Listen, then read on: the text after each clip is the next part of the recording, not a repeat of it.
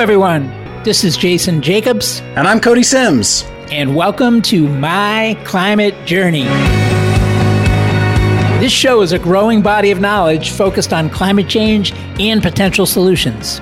In this podcast, we traverse disciplines, industries, and opinions to better understand and make sense of the formidable problem of climate change and all the ways people like you and I can help. We appreciate you tuning in, sharing this episode, and if you feel like it, leaving us a review to help more people find out about us so they can figure out where they fit in addressing the problem of climate change.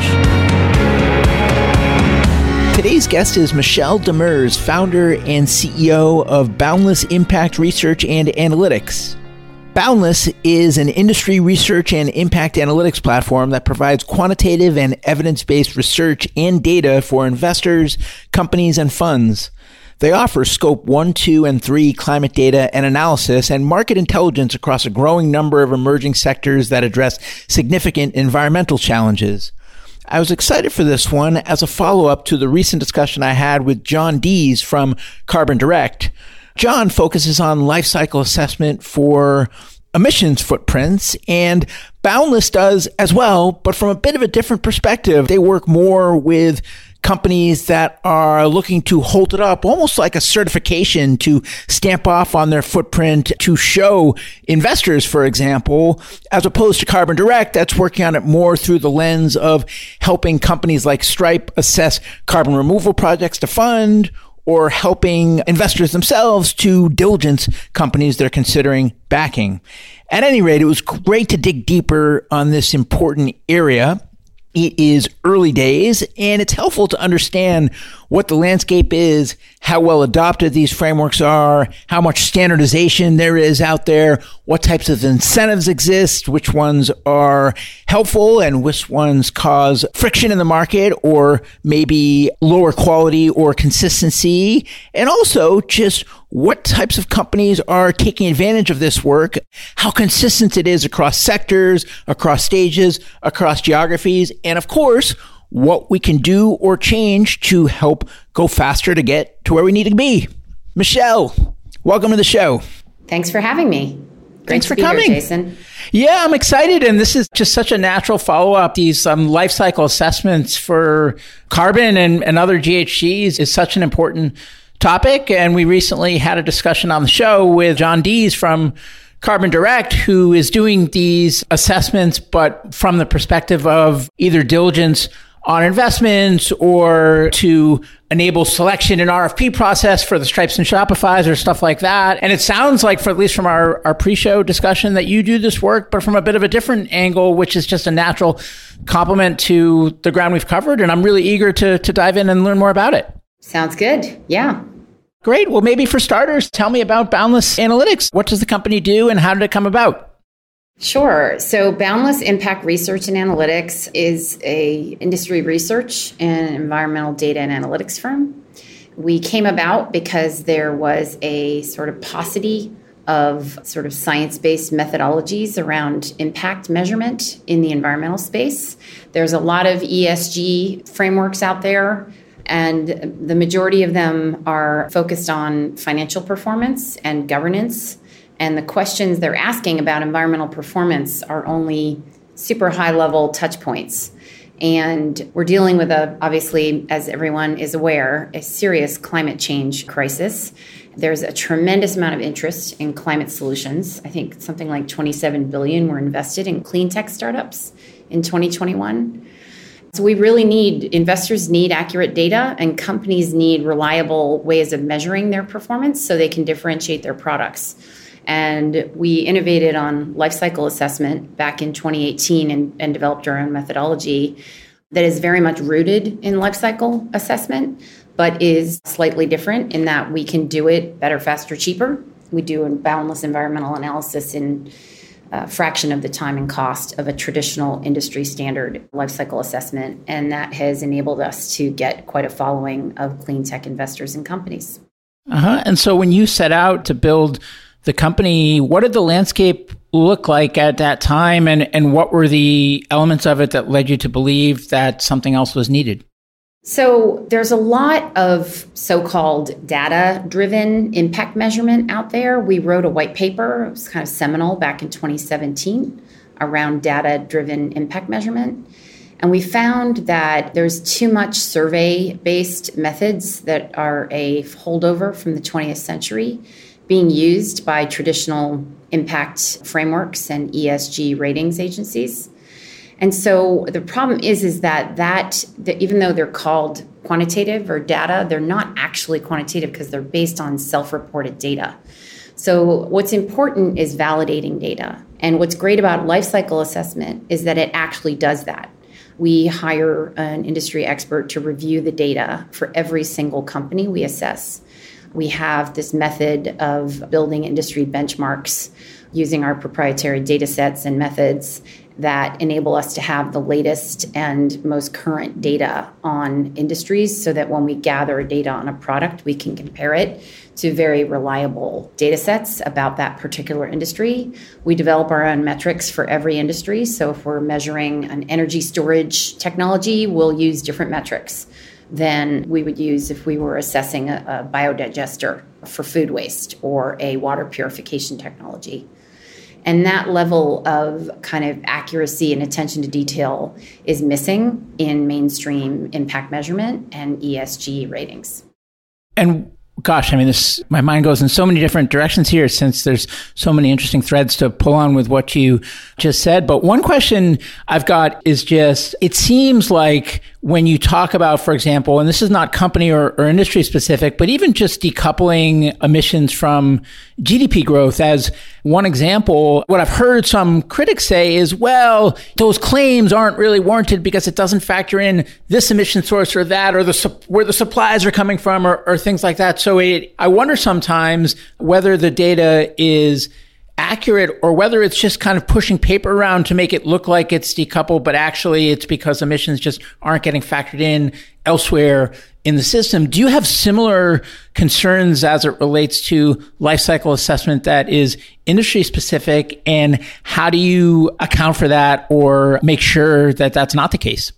So, product LCA is what we specialize in at Boundless, and that is going into the supply chain and looking at, you know, the full life cycle of a product. So it's not just looking at the emissions of a product in terms of its use. It's looking at its waste, its transportation footprint, where the materials were sourced. It looks at the supply chain emissions. These are all things that are part of what they call scope 3 emissions. But scope one, two, and three emissions are looking at the operational emissions of a company. But product, if you're doing scope three emissions properly, you're including product emissions in that. And that's what we do, which is why we are seen as so accurate and science based. There's a lot of folks, a lot of emergence of a lot of these AI based carbon accounting platforms that are still based on self reported data and that are not factoring in all of the aspects of a supply chain. So, with something like batteries, for example, it's incredibly important to factor in the emissions required around, let's say, mining lithium or cobalt or graphite, which are all part of lithium ion batteries, which are driving. Lithium ion batteries are the most common battery used in electric vehicles today. And so there's a lot of concerns right now around the supply chain issues around battery minerals.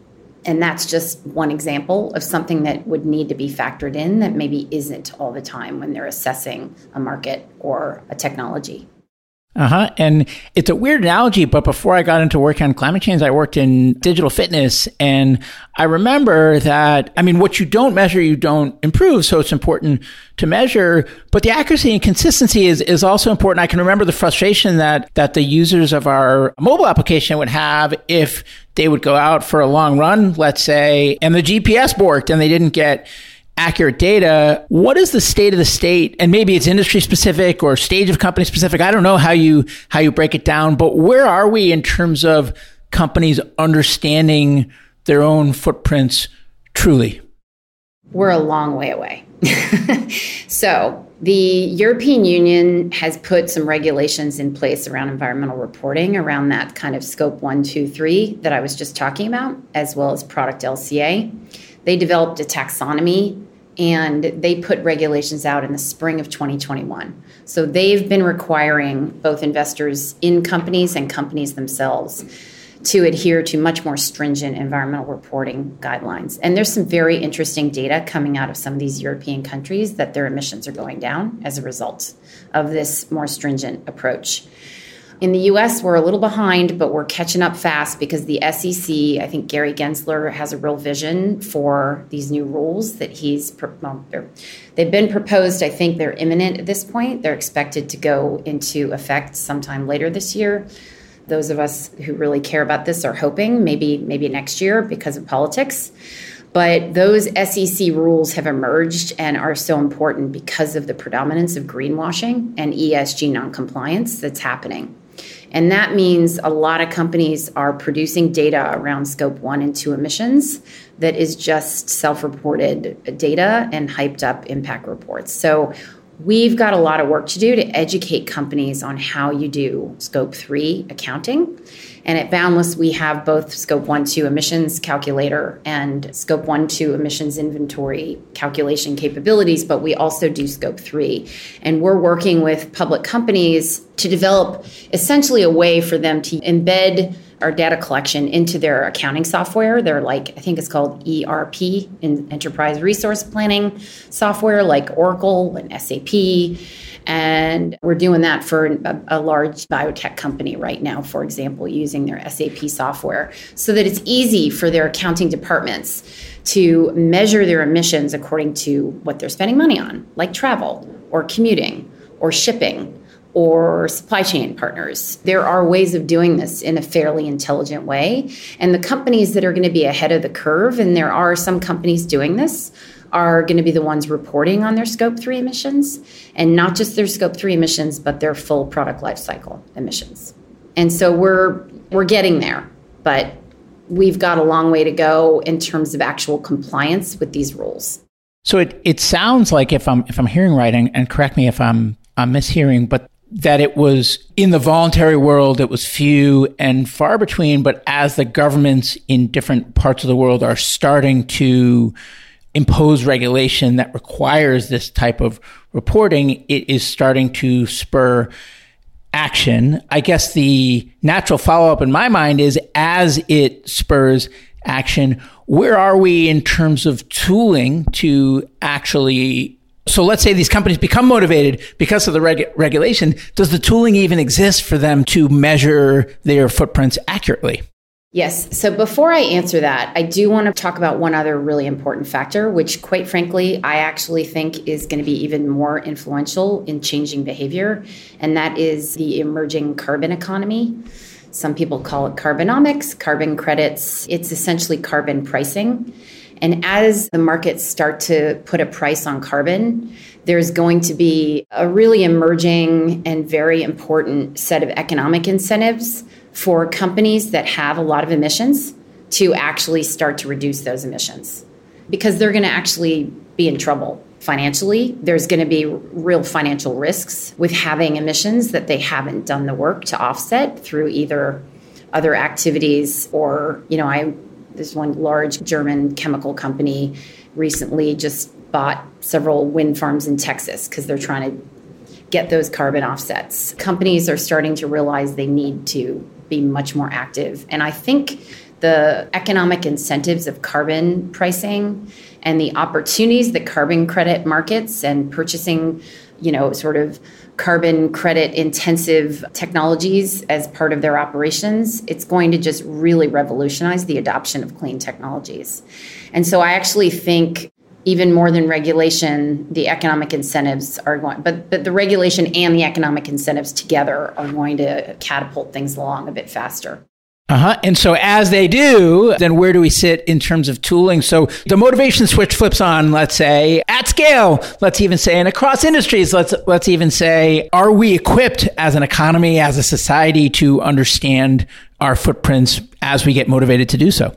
So we're getting there. We definitely have. So, Boundless is a firm among several others that are emerging, like Persefoni and Watershed and Climeco, which is a, more of a carbon credit broker, but has a whole advisory business. And all of those companies I mentioned have gotten significant funding. We're doing a funding round right now. A lot of other emerging carbon platforms are emerging. This space is exploding. You've got MSCI bought, I think it was called Carbon Delta a couple years ago. S&P bought the Climate Service recently. I think Moody's acquired 427, a climate analytics firm. So there's sort of two sides of it. There's the sort of climate data and analytics services like the Climate Service and 427 and whatnot that actually provide data on the risks that climate change presents to companies. And the inverse of that is what we do at Boundless, which is we measure the environmental footprint that a company has.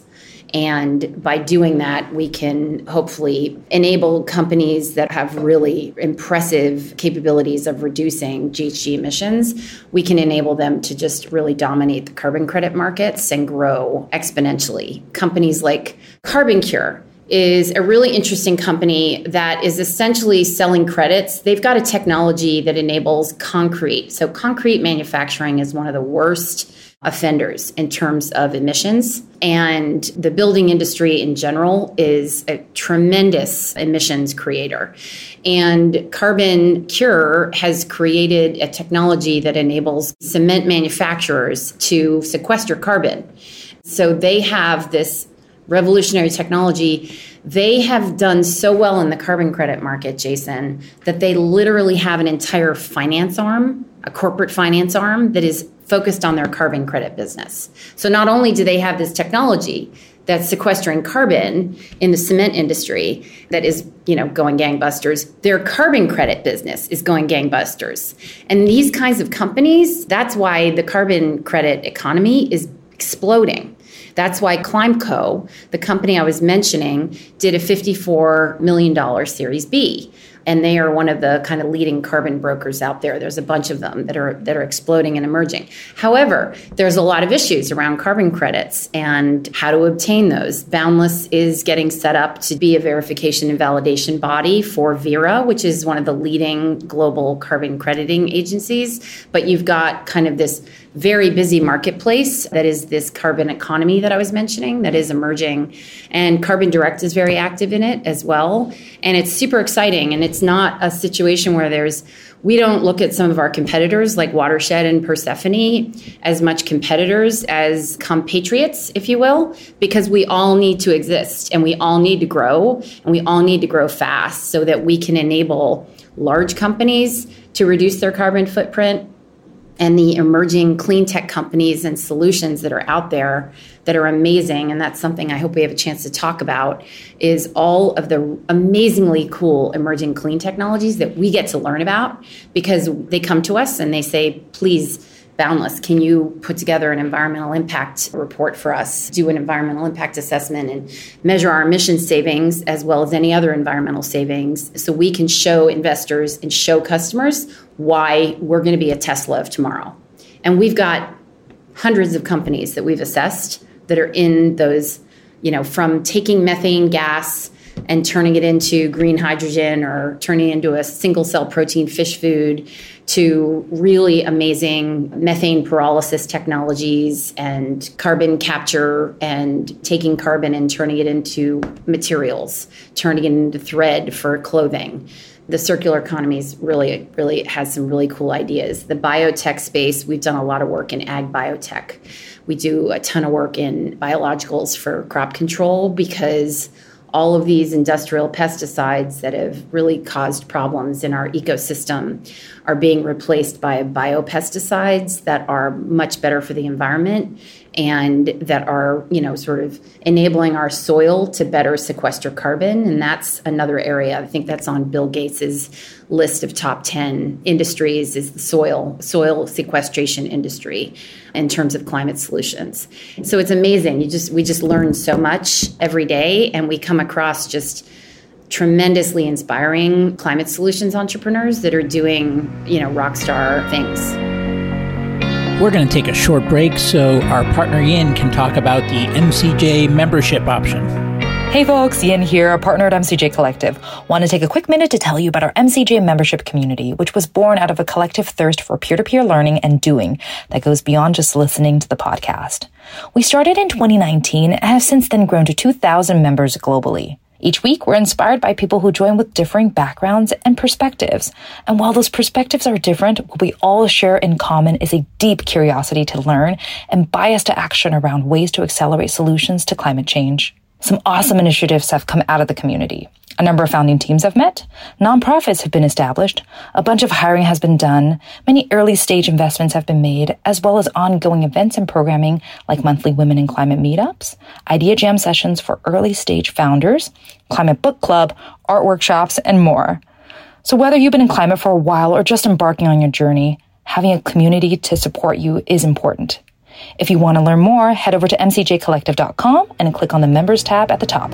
Thanks and enjoy the rest of the show. Back to the show. So as you were talking, I was just jotting some notes, and there's there's a few areas it'd be great to dig in on. So I'll, I'll list them all, but then it'd be great to tackle them one at a time if it's okay. One, and I'm talking about your industry versus your clients. One is the balance of, of software versus services or product versus consulting, I guess is another way to, to frame it. One is vertical versus generalist, given that we need to decarbonize every sector and sectors are so different from each other, just how that landscape should shape out and is shaking out. And the last is around data and proprietary methodologies versus standards and uniformity and consistency across regions, across geographies, across industries, across, across companies. So if it's okay, can, can we just hit those one at a time? Absolutely. And those are both such excellent questions. So on the balance of software versus services, so let me just tell you how I see the landscape, and I'll kind of put ourselves in the middle of that. You've got a lot of firms that are traditional environmental consulting firms and even mainstream consulting firms like McKinsey or Booz Allen that have LCA divisions now that do life cycle analyses but they are traditional consulting firms and their model is not to do kind of independent analysis. Their model is consulting and consultants are hired to solve problems. Consultants are also hired often to it's not a perfectly unbiased situation. They're hired to help their the companies they work with to succeed and so making them taking their data and building their sustainability story doesn't always involve purely objective science based analysis. So we're different than them, a lot of them, in that we do this LCA based method. We're seen as a true third party assessor of environmental performance. And we always bring in an independent expert that is has no connection with the company. They have no contact with the company. They review the data. They put a report at the end of our report. They do an independent review of our report. And so we abide by certain aspects of life cycle assessment that traditional consulting firms can't always do because of the nature of their business. So, the other side of the coin are these AI based tools that are very data driven and that are working with a lot of the conventional data sets out there that we see ourselves as different than because they are using a lot of the traditional data sets like the government data sets like the GREET model or the WARM model or the EcoInvent database. But we always supplement that with our own industry research and we update all of our benchmarks because we have our own proprietary data sets. But the biggest problem with the AI based tools is they are relying too heavily on self reported data. They're not actually validating performance. You need a human being to look at that data and to actually give it a sniff test.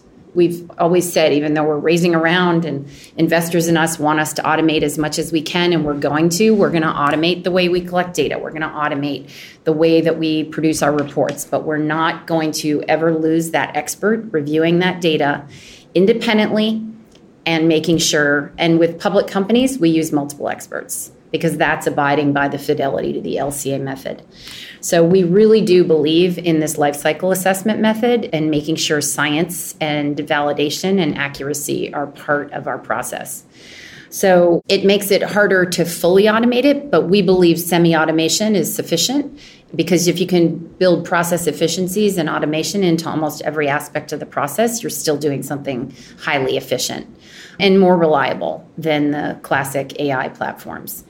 So let me stop there if you have any questions before I move no, uh, why, why, don't we jump to the next one? So I guess boutique versus generalist, getting at the different verticals. Yeah. So, I mean, the clean tech universe in and of itself is massive, right? So, a lot of the carbon accounting platforms that are emerging are working with every company. And that's, you know, every consumer product good company and large company across the universe. And that is very ambitious. Some of these, like Persefoni and Watershed, that are just working across the board with any and all types of companies. I actually think that's very ambitious. I think it's tough to build the right data sets for these industries. And that's what we're doing. We're focusing only in on clean tech. So the industries we are focused on are energy, transportation, food and ag, circular economy, advanced materials, and water. Those are the industries. And those are that's a lot of industries. And we consider ourselves boutique in that way, that we're only building data sets in those industries. And of those industries, Jason, we're mostly focused on the highest growth, the high CAGR industries within those. So within food and ag, we're focused on, like I said, ag biotech industries like biopesticides, because they're skyrocketing right now. Alternative proteins is another area that's skyrocketing. Within energy storage, we're focused on batteries because batteries for grid scale, batteries for EVs, you know, batteries for data center storage. These are all really high growth emerging clean tech verticals that are getting a lot of investment and just take by way of example data storage so large companies like amazon microsoft they're all wanting to be seen as and behave as sustainably as possible. They want to get access to the kinds of batteries like one of our customers ZincFive produces which is a zinc based battery, zinc nickel battery that essentially enables much easier storage because the materials in zinc batteries are safer and more abundant than some other types of batteries that are more traditionally used for grid scale storage, like data centers. And so that company is doing really well, just got several investment rounds. They used our report as part of the diligence process for showing investors how their product is distinct and performs better than traditional lithium ion or lead acid batteries. There's a lot that goes into understanding the battery industry, and we have a specialty in the battery industry. We have specialty in ag biotech, like I said. It is wise to work with companies that have experience in an industry. So we definitely, I definitely believe that more boutique approach is going to get you more accurate data and also you have a deep like in our case we have a deep bench of industry experts in the verticals we have a lot of experience in and we've lost contracts to move into new areas, Jason, because we don't have a deep bench and we haven't done a lot of work in that area. Like we haven't done as much work in smart grid thus far. So we're not as involved in smart grid as we are in other areas.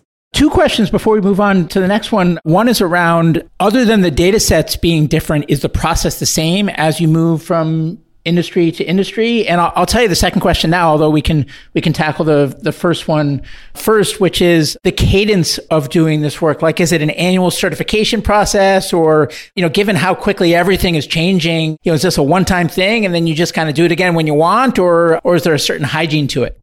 Yeah. So let me just answer your last question first, just because I think is a little simpler. So we recommend companies do an annual assessment. We don't think it's necessary beyond annual because the industries are shifting and growing and changing. So we want to update the benchmarks annually and we want to gather their data and reassess annually.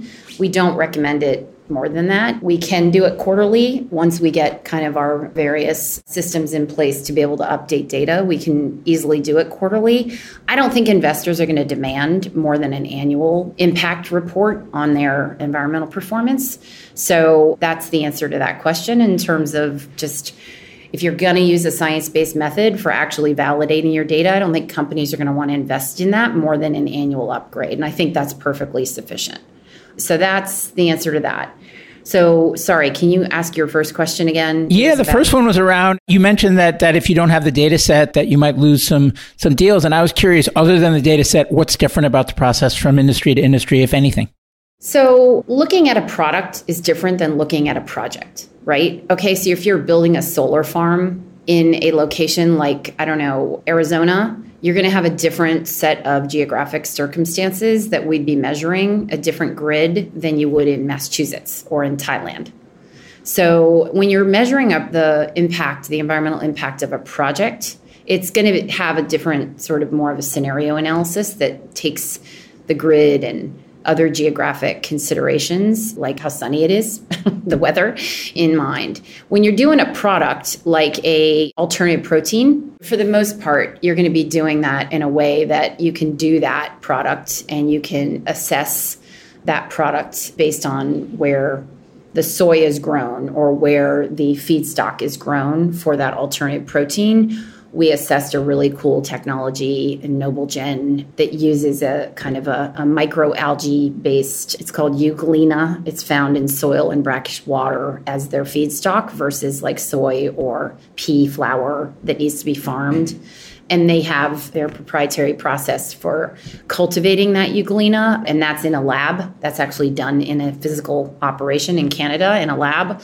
But we definitely also measure ag companies plant-based proteins that have like i don't know a field and farming operation in Minnesota, and we'd need to take into consideration the water and the soil and the various weather conditions in Minnesota as well as the grid in Minnesota that's used for the manufacture of that. So there are geographic considerations with some products. And with a lot of the companies we look at, we look at the GHG. As part of the GHG, we look at the use of energy in their manufacturing process. Uh-huh. And what about in terms of proprietary versus standards I can envision if it's the Wild West, which it kind of sounds like, and then there's different firms emerging that have different processes and different companies in a given sector use different firms with different methodologies, then how do you find some apples to apples way to, to make sense of it all? That's where life cycle assessment comes in. It's been around for several decades. It's highly respected. It's used widely across the clean tech universe, and that's why we're very much rooting our methods in life cycle assessment. Life cycle assessment is the standard. It already exists. And that's why we rooted our methodology in it. And that's why we're very focused on maintaining a fidelity to LCA methods. There are ISO, you're familiar with ISO, these international standards built around different methodologies. So life cycle assessment is ISO 14044 is the number, right? For carbon credit, verification or validation. There are other method there are other ISO standards. I think they're ISO 14067 and 14064 for carbon credit and GHG emissions. And they have different methodologies that are in place. So you're going to have different groups developing their own so-called proprietary method but it's really how the LCA method and the science of it is going to be standardized. The ones that are taking too much of a shortcut and that you where you don't read LCA anywhere, I would say buyer beware. And I'm hesitant to ask this question because I don't want to get too far into the weeds on a short podcast, but I'm just thinking if for those that are listening, let's say they work in a big company in sustainability, let's say, or CFO or or whatever, and they've not done one of these assessments before, can you just give kind of a snapshot of if a company does take you on to do one of these projects, just what are the timelines? What's entailed? What do you need from them? What are the stages? Like, I, I almost just want to kind of double click on, on what an engagement actually looks like.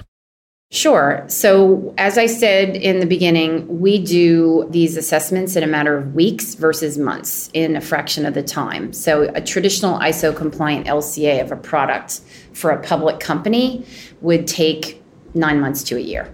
And traditional ISO methods have a number of very academic, bureaucratic aspects to them, or technical, I should say, not bureaucratic aspects to them that are not necessary if you're talking about needing to understand an emerging clean technology's potential for GHG emissions avoidance as well as its actual, its actual and potential.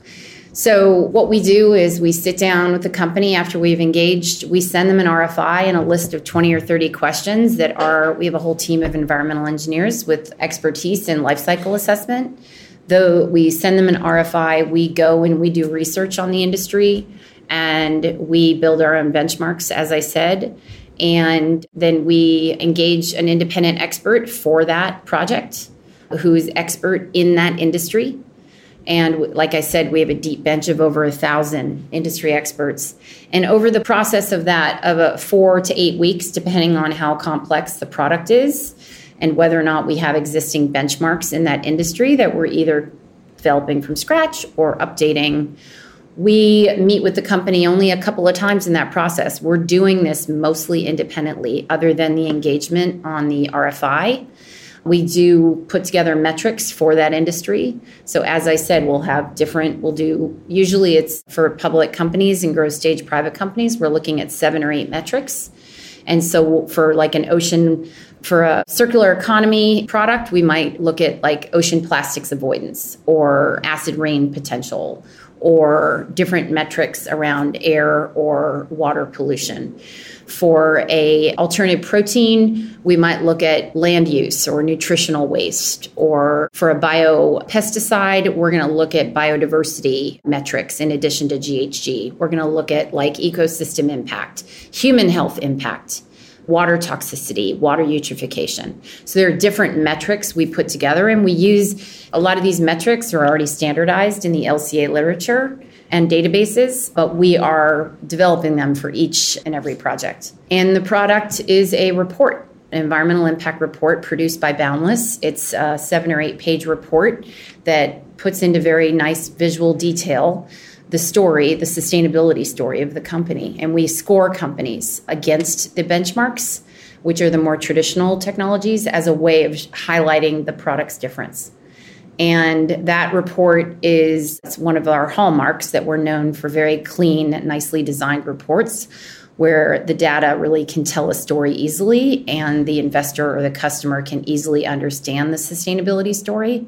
A lot of LCAs that are more technical result in like very complex models on Excel or what have you that are like Greek to most people to be able to interpret. So we definitely do that translation when we produce our reports and put together graphs and scores and charts and such putting my futurist hat on, I, I keep coming back to health since that's the world that I come from. But you know, you go to your doctor and get some tests, and then you come back a year later and get some more tests, and you see how you did on those new tests versus the ones a year ago. But as devices like Apple Watch and Whoop and Fitbit and things like that come out that are on your person all the time while you're sleeping, while you're awake, etc., you get almost like this real time dashboard, and there could be alerting and notifications and, and things like that putting on my futurist hat, is there ever a world where where we would get to a point where it wouldn't be this kind of project to pull together a report, but it is more would be more like an ongoing real time dashboard? And and I guess my questions are one. Is it possible? Two, would it even be valuable to have it? And three, how do we get there? So it's just like when you sign up for cable, right? The Verizon guy comes to your house and he sets up the little, you know, cable box and the router and everything, we got to do the first assessment, right? But then we set up the dashboard and we update it every year. We add other products. We do similar analyses. We can totally build a dashboard. That's what we're raising money to do, and we already are starting to do through this company portal we launched earlier this year. But you have to, when I said about like hiring the expert to look at the data, giving it a sniff test. You have to do that thing, that initial engagement where the Verizon guy comes to your house, where you do the setup, right? Where you build the tools. If you're doing scope three analysis, we've got the capabilities to come in, work with your ERP software, and set up the way that you can measure your scope three emissions using your cost based estimations using your own existing accounting software. But the system for doing that needs to be built for the first time. Does that make sense?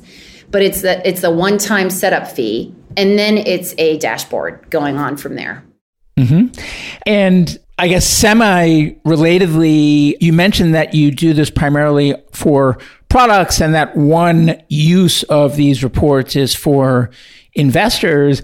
I guess my question is what happens when your work tells clients something that they don't want to hear and maybe cast their products not in the favorable light that they were hoping for investors? Is, is there an incentive misalignment similar to what you were describing with the McKinseys of the world? It's definitely happened. because we use this LCA method, we do the research on the benchmarks and we let the data speak for itself. We have had instances where a company engages us. We do research on their competition, we collect data on them, we have an expert essentially review that data.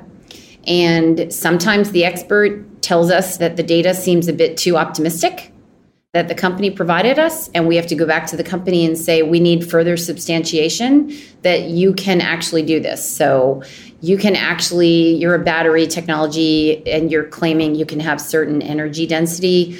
We have sent data back to them and said this looks a little too rich. We need further substantiation and I think in most cases with the battery companies, they've actually substantiated and shown us case studies and, and built their models that they built, and we share them with our expert, and it, it has satisfied their skepticism. But we also have had instances where we do research on competitors, and there was a, a company that we assessed last year that I'm not going to even name the industry, but we did some work on assessing their competitors, and they did not think that their competitors should perform as well. We let the data speak for itself, and they didn't look as impressive again next to the competitors because some of the other emerging technologies were quite impressive in their performance.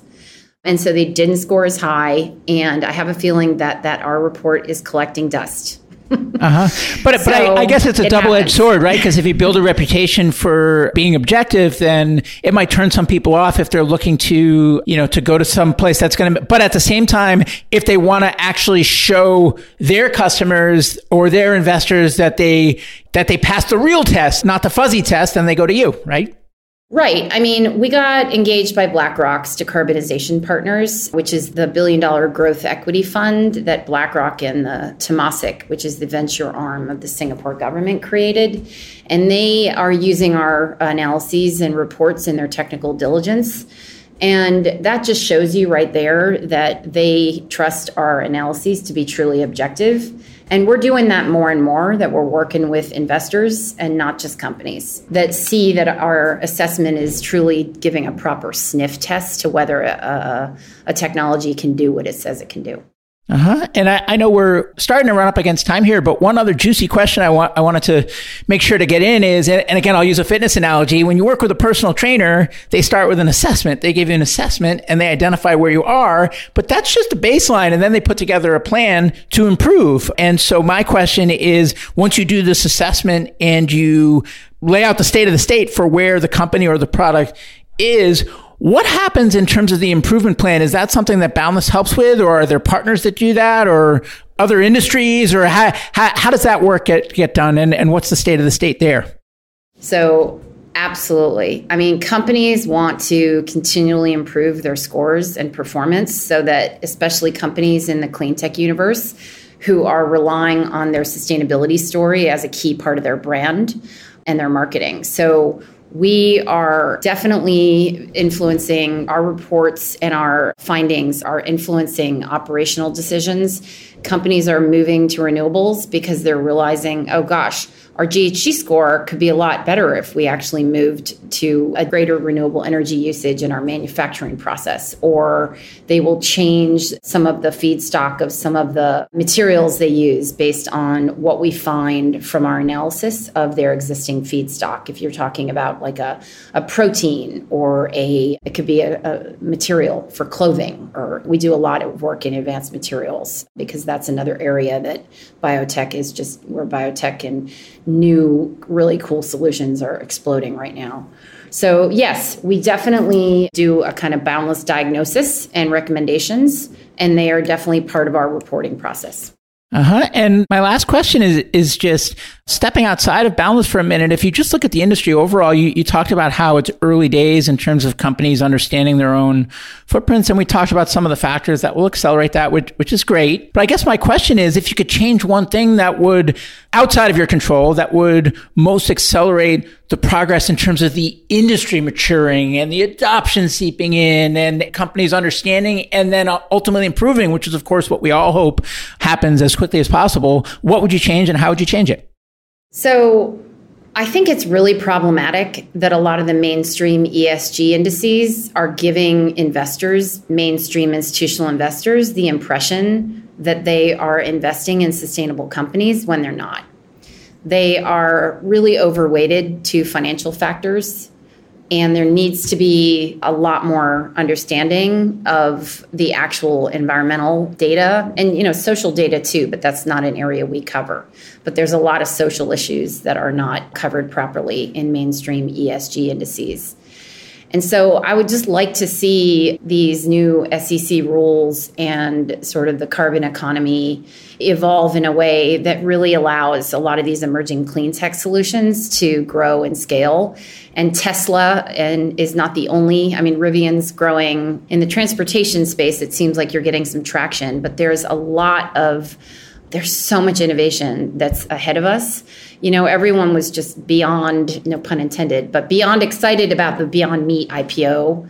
And, you know, they still have a lot of emissions and use very traditional proteins in using soy and pea protein. Like there's lab based proteins that are going to blow the environmental story out of the water of these more traditional. And I think it's just getting investors to keep an open mind and not glom on to like the only stock to hold on to is Tesla when you've got like 15 other really cool companies to look at. And just sort of, I guess, moving out of the more traditionalist, it, there's, there seems to be sort of this lemming kind of mentality in the in the mainstream financial services and ESG's gotten a ton of interest and yet there's a, a, lot of hype out there and just how to break through that is a continual challenge for us and I think just ways of, if people could just understand the opportunities with getting ahead of the curve and investing in some of these climate solutions and how much money could be made, just a greater and faster widespread adoption of clean tech investing is what I'd like to see.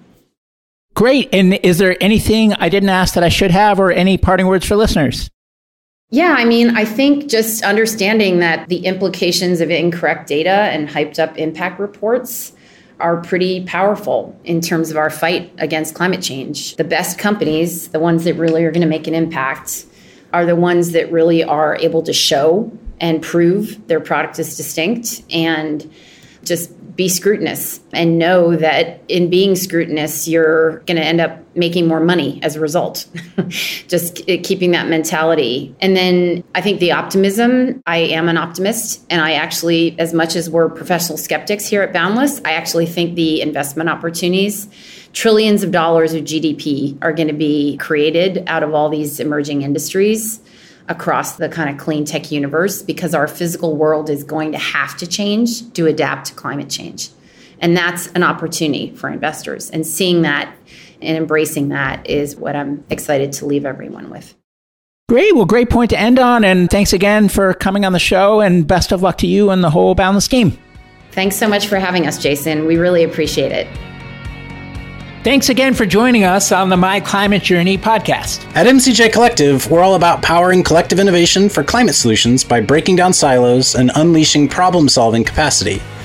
To do this, we focus on three main pillars content, like this podcast and our weekly newsletter, capital, to fund companies that are working to address climate change, and our member community, to bring people together, as Yen described earlier. If you'd like to learn more about MCJ Collective, visit us at www.mcjcollective.com. And if you have guest suggestions, feel free to let us know on Twitter at MCJPod. Thanks, and see you next episode.